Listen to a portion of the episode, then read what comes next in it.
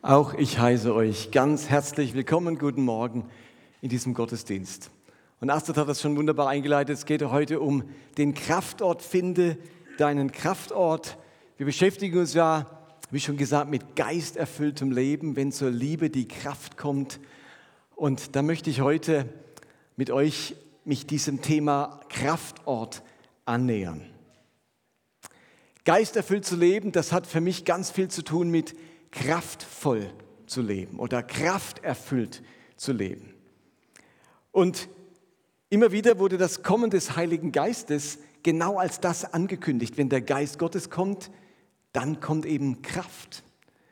So sagt Jesus zum Beispiel kurz vor seiner Himmelfahrt zu den Jüngern in Apostelgeschichte 1, Vers 8, wenn aber der Heilige Geist auf euch gekommen ist, werdet ihr Kraft empfangen und als meine Zeugen auftreten in Jerusalem, in ganz Judäa, in Samarien und bis in den letzten Winkel der Welt. Wenn der Geist kommt, dann kommt Kraft. Das hängt ganz eng zusammen. Oder denkt an die Stelle, als der Engel Gabriel Maria erschienen ist. Da sagt, da heißt es in Lukas 1, Vers 35, der Heilige Geist wird über dich kommen, erwiderte der Engel, die Kraft des Höchsten wird dich überschatten. Wenn der Heilige Geist kommt über Maria, wird die Kraft des Höchsten sie überschatten. Das heißt, wenn der Geist Gottes einen Menschen erfüllt, auf einen Menschen kommt, dann ändert sich was, nenne ich mal am Energiezustand, am Kraftzustand dieses Menschen. Dann kommt nicht einfach nur eine göttliche Person ins Leben, sondern die bringt in ganz besonderer Weise Kraft mit ins Leben. Und wie sieht nun so ein kraftvolles, ein krafterfülltes Leben aus? Und da würde ich euch gerne eine Textstelle ähm, vorlesen, von der ich glaube, dass sie in ganz besonderer Weise von einem kraftvollen Leben spricht, obwohl man das vielleicht im ersten Moment gar nicht so vermutet. In der Bergpredigt gibt es eben diesen sehr bekannten Text, in dem Jesus meiner Meinung nach kraftvolles Leben in dieser Welt beschreibt. Der steht in Matthäus 5, Vers 13 bis Vers 16. Ihr könnt auch gerne mitlesen. Es heißt dort, Jesus sagt das zu seinen Jüngern, ihr seid das Salz der Erde. Wenn das Salz aber seine Wirkung verliert, womit soll man es wieder salzig machen? Es taugt zu nichts anderem mehr, als auf den Weg geschüttet und von den Leuten zertreten zu werden. Und dann gebraucht er ein zweites Bild. Ihr seid das Licht der Welt. Eine Stadt, die auf einem Berg liegt, kann nicht, über, kann nicht verborgen bleiben.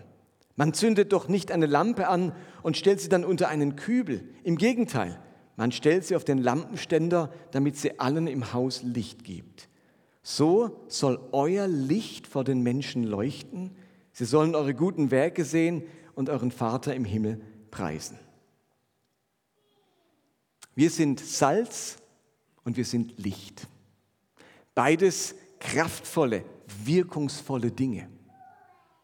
Aber was meint Jesus damit, wenn er die Jünger eben als Salz und Licht bezeichnet? Was hat er da im Kopf? Welche Assoziation ist verbunden? Warum wählt er diese Bilder? Sie haben ja irgendeinen Vergleichspunkt. Also wir sind ja nicht Salz und Licht, sondern wir sind wie Salz und Licht. Also dieses Wie zeigt an, da ist, gibt es einen Vergleichspunkt.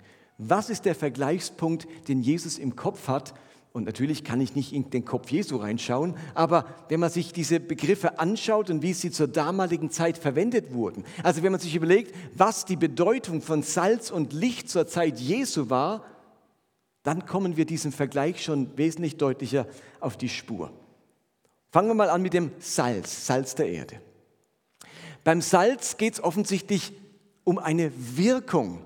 Das heißt ja im Vers 13, wenn das Salz seine Wirkung verliert. Also irgendeine Wirkung, eine Auswirkung hat Salz. Und das darf das Salz nicht verlieren. Was war die Wirkung, die entscheidende Wirkung von Salz zur Zeit Jesu? Wofür hat man Salz zur Zeit Jesu gebraucht? Wir kennen Salz ja heutzutage vor allem als Geschmacksträger. Wir tun unser Eis salzen oder, oder, oder Speise salzen, weil Salz ein Geschmacksverstärker ist. Und das brauchen wir offensichtlich auch, weil unsere Speisen vielleicht manchmal so fade oder so prozessiert wirken.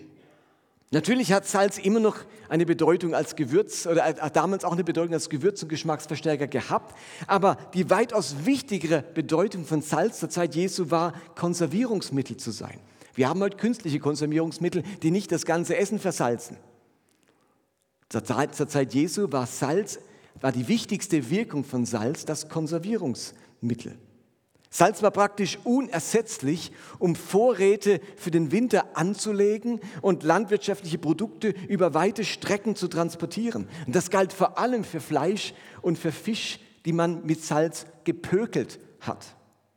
Wenn also im Herbst alle Zuchttiere, die man nicht ähm, über den Winter ernähren konnte, geschlachtet wurden, war ja damals so, dann hat man irgendwie gesagt, wir kriegen nicht alle Tiere über den Winter, so viel Nahrung haben wir nicht für den Winter. Dann war es nötig, einen Teil der Tiere zu schlachten. Und jetzt hatte man eine ganze Menge Fleisch, das man irgendwie haltbar machen musste für die kommenden Wintermonate. Bei Meeresfisch verhielt sich ganz ähnlich. Ohne moderne Kühlkette war es unmöglich, Meeresfisch frisch ins Hinterland zu bringen. Nur gesalzen und getrocknet konnte Fisch lange Zeit aufbewahrt und über weite Strecken transportiert werden. Auch Oliven und Gemüse wurden mit Salz konserviert. Und frische Eier waren im Winter rar und darum konservierte man sie, indem man sie mit Salz, Salz abrieb und dann in Kleie legte. Also Salz hat vor allem eine konservierende Wirkung, eine bewahrende, eine erhaltende Wirkung. Und natürlich wollen wir nicht alle dauernd nur Pökelfleisch essen. Darum haben wir heute andere Konservierungsstoffe, damit nicht alles Fleisch und Fisch so salzig schmeckt. Aber wenn ihr heute noch in den Orient geht, auch nach Israel auf den Markt, dann werdet ihr ganz viel gepökelten Fisch und Fleisch dort finden. Und wir haben natürlich heute eine Kühlkette, wir müssen also gar nicht mehr so konservieren. Und andere Dinge, die man konservieren muss, in Dosen oder so, die haben dann oftmals Konservierungsstoffe drin. Salz hat also eine bewahrende, schützende Wirkung. Sie verleiht Haltbarkeit und Dauerhaftigkeit. Und an diese Wirkung denkt Jesus, sie war allen bekannt und sie war fest im Alltag der Menschen beheimatet. Diese kraftvolle Wirkung von Salz. Wenn wir also Salz der Erde sein sollen, was meint Jesus damit? Ich glaube, dann meint Jesus damit, dass auch wir eine bewahrende, eine schützende oder auch eine stabilisierende Wirkung auf unser Umfeld, auf unsere Gesellschaft, auf unsere Welt haben sollen. Wir sorgen für Stabilität, dass Dinge nicht zerfallen, verfaulen, sondern haltbar, gesund und brauchbar bleiben. Wir stabilisieren als Salz der Erde die Werte, die Tugenden, die positive Perspektive, die gesunde Perspektive, die Hoffnung, die Güte und das gute Miteinander einer Gesellschaft. Unsere persönliche Stabilität, unsere persönliche Kraft, die der Glaube uns verleiht, der, die, die, die stabilisieren nun auch unser Umfeld. Und so werden wir zum Halt in der Not, zum Orientierungspunkt, zum Anker für Menschen um uns herum. Und Jesus warnt die Jünger auch, verliert diese stabilisierende Wirkung nicht in der Gesellschaft. Ihr seid nicht nur das Salz eurer Familie, sagt Jesus, ihr seid das Salz der Welt. Also die Berufung geht ein Stück weit über unser normales Umfeld hinaus und sagt, ihr Christen, ihr meine Jünger, habt so eine stabilisierende, erhaltende, schützende Wirkung für eure ganze Gesellschaft. Ihr seid irgendwo solche stabilisierenden Faktoren in der Gesellschaft. Für mich heißt das, dass ich um die Stabilität meines eigenen Lebens, meiner eigenen Seele und meines Glaubens besorgt sein möchte, damit ich meine stabilisierende Wirkung in dieser Gesellschaft nicht verliere, sondern wahrnehmen kann. Also in unserer Nachbarschaft, in unserem Familie, familiären Umfeld, an unserer Arbeitsstelle, in unserer Schulklasse, in der wir vielleicht sind, bei unseren Kommilitonen, mit denen wir studieren, da dürfen wir diese stabilisierende und kräftigende und bewahrende Wirkung entfalten. Steht ihr? Hier hätte die Stimmung kippen können. Hier hätte unsere, Familie, unsere Firma in Schieflage kommen können. Hier hätte ein Konflikt in der Familie aufflammen können. Hier drohte ein Mitschüler gemobbt zu werden. Aber dank unserer stabilisierenden Wirkung in diesem Umfeld haben sich die Dinge zum Besseren entwickelt. Wir haben einen Beitrag geleistet in, so, in solchen Beispielen, wo es eben stabil geblieben ist und nicht gekippt ist. So wie ein Essen durch Salz haltbar bleibt und nicht kippt und verfault. Durch unser Dasein haben Güte, Vergebung, Liebe, Fairness, Ehrlichkeit, Fleiß, Wertschätzung und so weiter Raum bekommen, einen Platz gehabt und kraftvoll Einfluss genommen auf die sonstigen möglichen Geschehnisse. Vielleicht klingt das zu märchenhaft für euch, aber Jesus glaubt daran. Er sagt, ihr seid Salz der Erde. Ihr habt positiven Einfluss auf die Geschehnisse, so wie Salz positiven Einfluss hat auf die Haltbarkeit und auf den Zustand der Lebensmittel. Ihr habt Auswirkungen auf den Zustand eures Umfeldes. Ist das anmaßend? Könnte so klingen. Es ist zunächst mal eine Verheißung an uns. Es ist das Kennzeichen eines kraftvollen Lebens. Das schüttle ich nicht aus dem Ärmel. Das gelingt mir nicht einfach so. Aber in meiner Verbindung zu Jesus und zu seinem Geist, der mir Kraft gibt, kann mein Leben diese stabilisierende Wirkung entfalten in dem Umfeld, in dem ich mich befinde. Also kraftvoll leben heißt, erfüllt sein mit dem Geist Gottes, damit ich eine stabilisierende und bewahrende Wirkung in meinem Umfeld habe. Kommen wir zum zweiten Bild, Licht der Welt. Wir sind nicht nur Salz der Erde, wir sind auch Licht der Welt. Und auch da, was meint Jesus damit, dass wir Licht der Welt sind? Auch hier liefert der Text selbst die Erklärung. Wir sind ein Licht, so wie eine Stadt auf dem Berg ein Licht ist. Es gibt ja verschiedene Arten von Licht oder von Beleuchtung. Wenn ich eine Taschenlampe nehme, dann kann ich einen Weg beleuchten, leuchten, wo es hingeht. Bei einer Stadt ist das anders. Eine Stadt ist keine Taschenlampe. Zur Zeit Jesu wurden viele Städte und auch in der Antike überhaupt auf, äh, äh, äh, Städte und Dörfer auf Hügeln errichtet. Damit waren sie weithin sichtbar. Damals gab es nur wenige befestigte Wege. Das war eine Zeit ohne Landkarten und ohne Straßenschilder. Zeiten ohne GPS und Navigationsgerät. Und daher war es umso wichtiger, dass man Städte weithin sehen konnte. Es war die Zeit, wo man noch keinen Kompass, so einfach Taschenkompass dabei hatte, um zu wissen, wo Norden, Süden, Westen, Osten ist. Erst recht galt diese Signalwirkung einer Stadt für die Nacht. Da gab es keine Autos mit Fernlicht, keine Straßenlaternen, keine reflektierenden Schilder. Wie gut war es, wenn man aus der Ferne die Stadt und ihre Lichter gesehen hat. Wie froh war man, wenn man schon von weitem die flackernden Feuer sehen konnte, die Fackeln, die Öllampen auf den Lampenständern, die einen anzeigen, in welche Richtung man zu laufen hatte. Wo es ins Nirgendwo geht und wo es zur Zivilisation geht. So eine Stadt auf dem Berg, die hatte Strahlkraft, die hatte Ausstrahlung, die war Anziehungspunkt.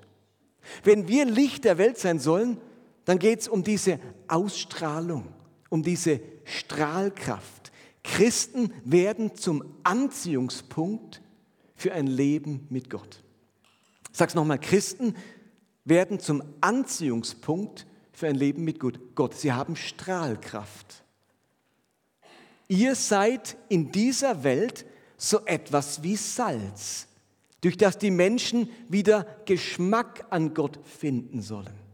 Ihr seid hier, um Licht zu sein, um die Farben Gottes in dieser Welt hervorzubringen. Nur so können sie an eurem Verhalten etwas von Gott entdecken, das sie begeistert sagt eine moderne Übersetzung. Lese es nochmal vor. Eine ganz moderne Übersetzung dieser Stelle. Aber sie greift ganz viel auf von dem, was Salz und Licht wirklich bedeutet. Ihr seid in dieser Welt so etwas wie Salz, durch das die Menschen wieder Geschmack an Gott finden sollen. Ihr seid hier, um Licht zu sein, um die Farben Gottes in dieser Welt hervorzubringen. Nur so können sie in eurem Verhalten etwas von Gott entdecken, das sie begeistert. Oder eben in der Luther-Übersetzung, so soll euer Licht vor den Menschen leuchten, sie sollen eure guten Werke sehen und euren Vater im Himmel preisen. Also Strahlkraft, Ausstrahlung, Leuchtkraft. Wir begeistern Menschen für Gott durch das, was wir tun und durch das, wie wir leben. Das macht diesen Glauben offensichtlich attraktiv für andere. Jesus spricht also davon, dass wir als Christen eine Ausstrahlung besitzen, ein inneres Feuer, eine Leuchtkraft, die Menschen ansteckt und begeistert. Wir versprühen eine Anziehungskraft für das Leben mit Gott. Und jetzt ist die spannende Frage, woher kommt diese Kraft? Woher beziehen wir diese Strahlkraft, diese Ausstrahlung, dieses innere Feuer? Wie wird man zum Licht? Wie macht Jesus das mit uns? Und jetzt habe ich ja schon vorweggenommen, das macht der Geist Gottes. Der Geist Gottes gibt uns Kraft. Aber das klingt ja so schön. Wie kriege ich denn jetzt diesen Geist Gottes? Wie erlebe ich denn diese Kraft? Das wäre doch jetzt schön, wenn wir irgendwie herausfinden würden, wie geschieht diese Zusage jetzt persönlich für mein Leben, dass diese Kraft des Geistes wirklich in meinem Leben wirksam ist und mich zum Licht und zum Salz macht. Und da würde ich euch gern zum Schluss in das Konzept von Ha-Makom einführen. Das ist ein hebräischer Begriff. Darüber hat Astrid am Anfang schon gesprochen. Es gibt den Begriff im Alten Testament und im ganzen Judentum wird immer wieder damit gearbeitet, den Begriff Hamakom, der Ort wörtlich. Makom ist der Ort, der Platz. Meint im Hebräischen nichts anderes wie der Ort. Was hat es damit auf sich? Warum reden Juden immer wieder von unserem Makom? Das geht offensichtlich zurück, unter anderem auf eine Stelle in ähm, Exodus 23, äh 33, 2. Mose 23. Dort finden wir etwas von diesem, finden wir diesen Begriff Makom im Hebräischen und einen bestimmten Ort und an diesem Ort geschieht etwas Bestimmtes. Und seither haben die Juden im Kopf die Idee, es gibt solche Orte, wo etwas Ähnliches wie hier in Exodus gesche uns geschehen kann. Um was geht es in Exodus 33? Das Volk Israel ist auf der Wüstenwanderung und Mose ist gerade auf dem Berg Horeb, um die zehn Gebote zu empfangen. Und weil sich das Volk irgendwie alleingelassen fühlt, sagt Aaron, okay, äh, wir wissen keine, keine Ahnung, wie wir diesen Gott jetzt verehren sollen. Wir machen uns ein goldenes Stierbild. Und dann machen sie das gegen den ausdrücklichen ähm, Befehl Gottes und es kommt zu chaotischen Szenen. Die ganze Feier um das goldene Kalb entartet zu einem zuchtlosen Gelage. Mose hat gerade die zwei Steintafeln von Gott empfangen mit den zehn Geboten, kommt vom Berg herunter, sieht das Volk, ist so entsetzt, dass er aus Zorn die Steintafeln zerbricht und Gott die Strafe über das Volk ankündigt. Mose setzt sich noch für das Volk ein, sagt, Gott, wenn nicht, bitte nicht alle. Zum Schluss werden 3000 Menschen sterben bei, diesem ganzen, bei dieser ganzen Geschichte und zuletzt begibt sich das Volk in Sack und Asche und Gott wendet sich dem Volk wieder zu. Also dramatische Szenen, wo man nicht weiß, wird alles vernichtet, wie geht es hier überhaupt weiter? Hat das Volk sehr eine Gunst bei Gott verspielt? Mose ist auf alle Fälle nach diesen Geschehnissen fix und fertig. Mose will eigentlich nicht mehr. Mit letzter Kraft hat er sich noch für das Volk eingesetzt und jetzt ist er am Ende seiner Kräfte und er mag nicht mehr. Und so geht er geschwächt und desillusioniert durch diese Vorfälle zu Gott und bittet ihn, dass er in Gottes Gegenwart kommen kann. Er sagt, Gott, ich kann nicht mehr. Ich, ich brauche jetzt deine Gegenwart, ich brauche deine Kraft, sonst kann ich das Volk nicht weiterführen. Er brauchte eine Neuorientierung, eine innere Kräftigung. Man könnte auch sagen, das Anblasen seines inneren Feuers. Und vielleicht kennt ihr das, dass ihr Salz und Licht sein wollt, dass ihr die Kraft, dieses kraftvolle Leben erfahren wollt. Aber es geht euch eher wie Mose nach diesen Geschehnissen. Es ist so ein drunter und drüber im Leben, ein drunter und drüber in den Geschehnissen in meinem Umfeld, dass ich denke, Gott, ich bin, ich bin fix und fertig. Ich weiß nicht, wie ich da noch irgendwie meinen Glauben kraftvoll leben kann, überhaupt meinen Alltag kraftvoll leben kann. Und Moses sagt, es gibt nur eine Möglichkeit für mich. Ich muss Gott ganz nahe kommen. Ich muss in deine Gegenwart kommen. Es heißt dann in Vers 18 bis 23, Mose bat, lass mich dich in deiner Herrlichkeit sehen. Gott antwortete, ich selbst werde all meine Güte an dir vorüberziehen lassen und den Namen Jahwe, auf Deutsch, ich bin für dich da, vor dir ausrufen. Du kannst mein Gesicht nicht sehen, denn kein Mensch, der mich sieht, bleibt am Leben. Jabe sagte weiter, pass auf, hier auf dem Felsen ist ein Platz bei mir, hebräisch Ha-Makom. da kannst du stehen.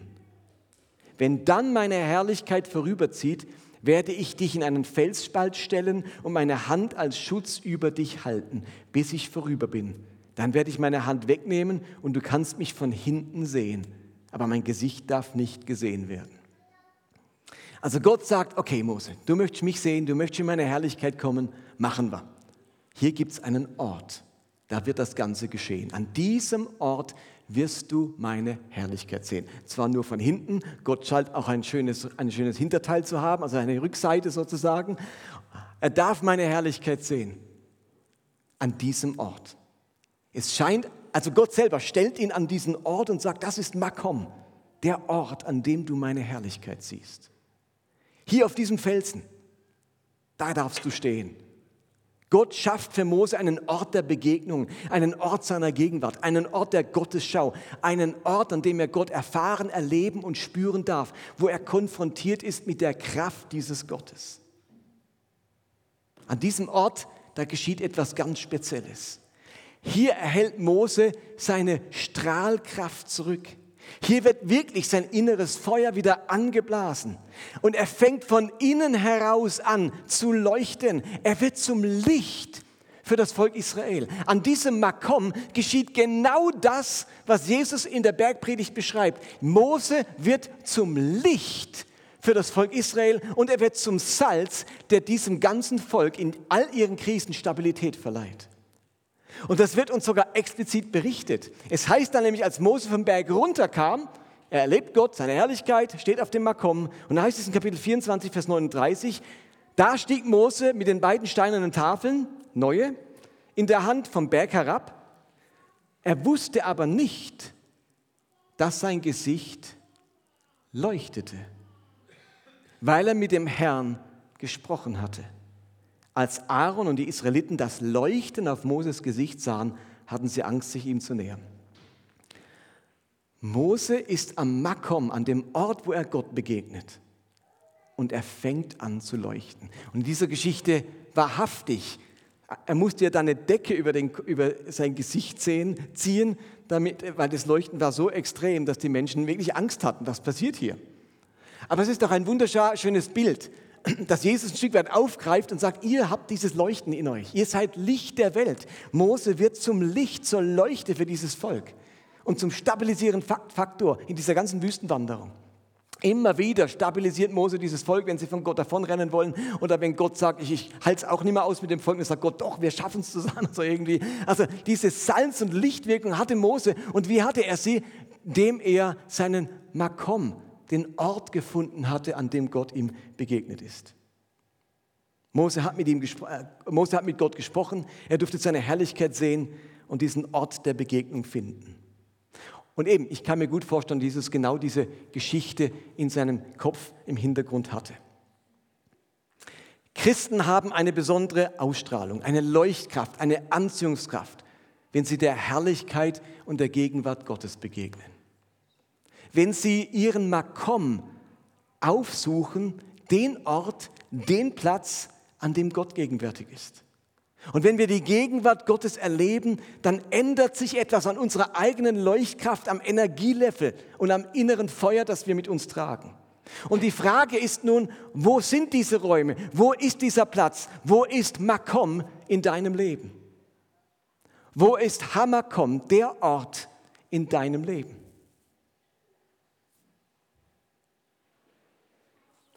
Wir müssen dieses Licht nicht selbst produzieren.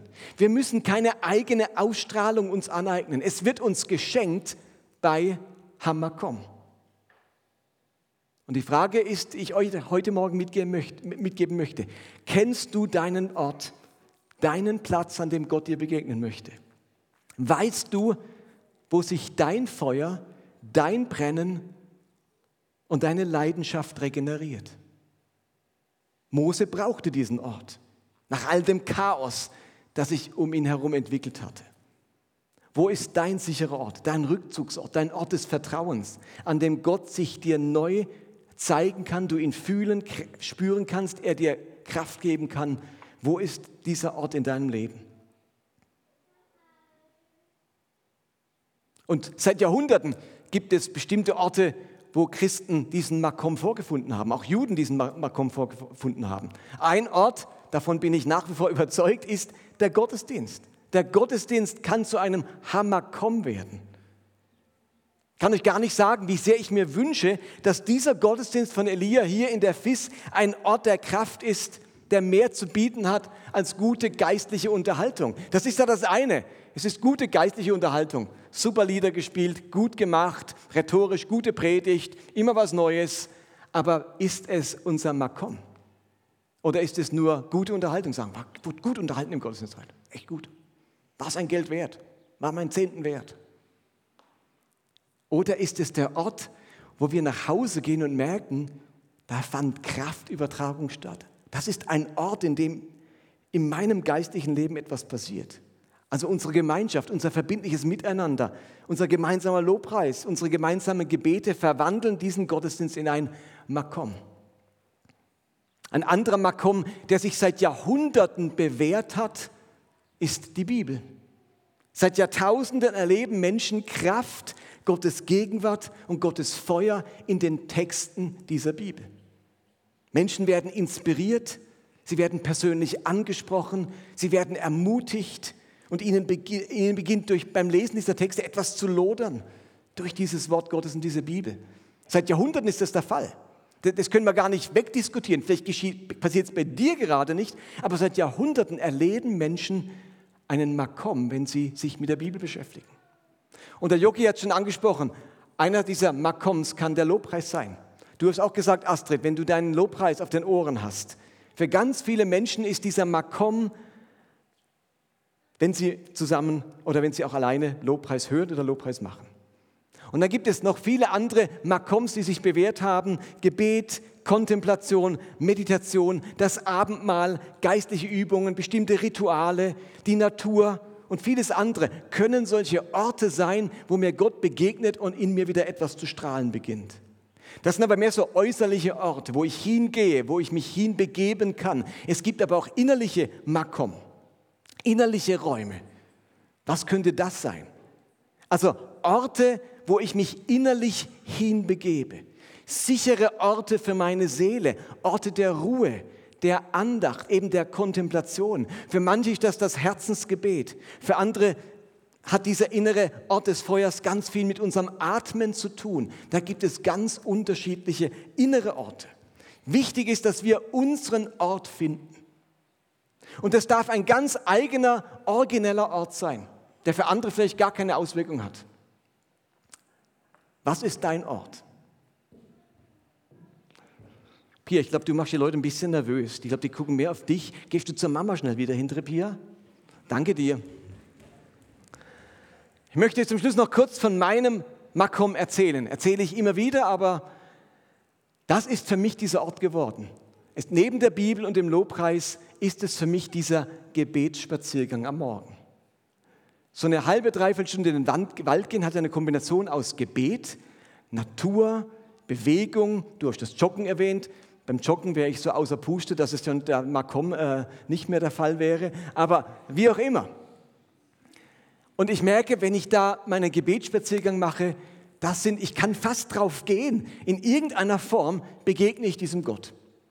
Das hat ganz verschiedene Auswirkungen, dass ich merke, die Sorgen, mit denen ich losgelaufen bin, die fallen von mir ab, weil ich neues Vertrauen schöpfe. Oder die Fragen, die ich habe, werden beantwortet, weil ich in irgendeiner Form Inspiration erlebe.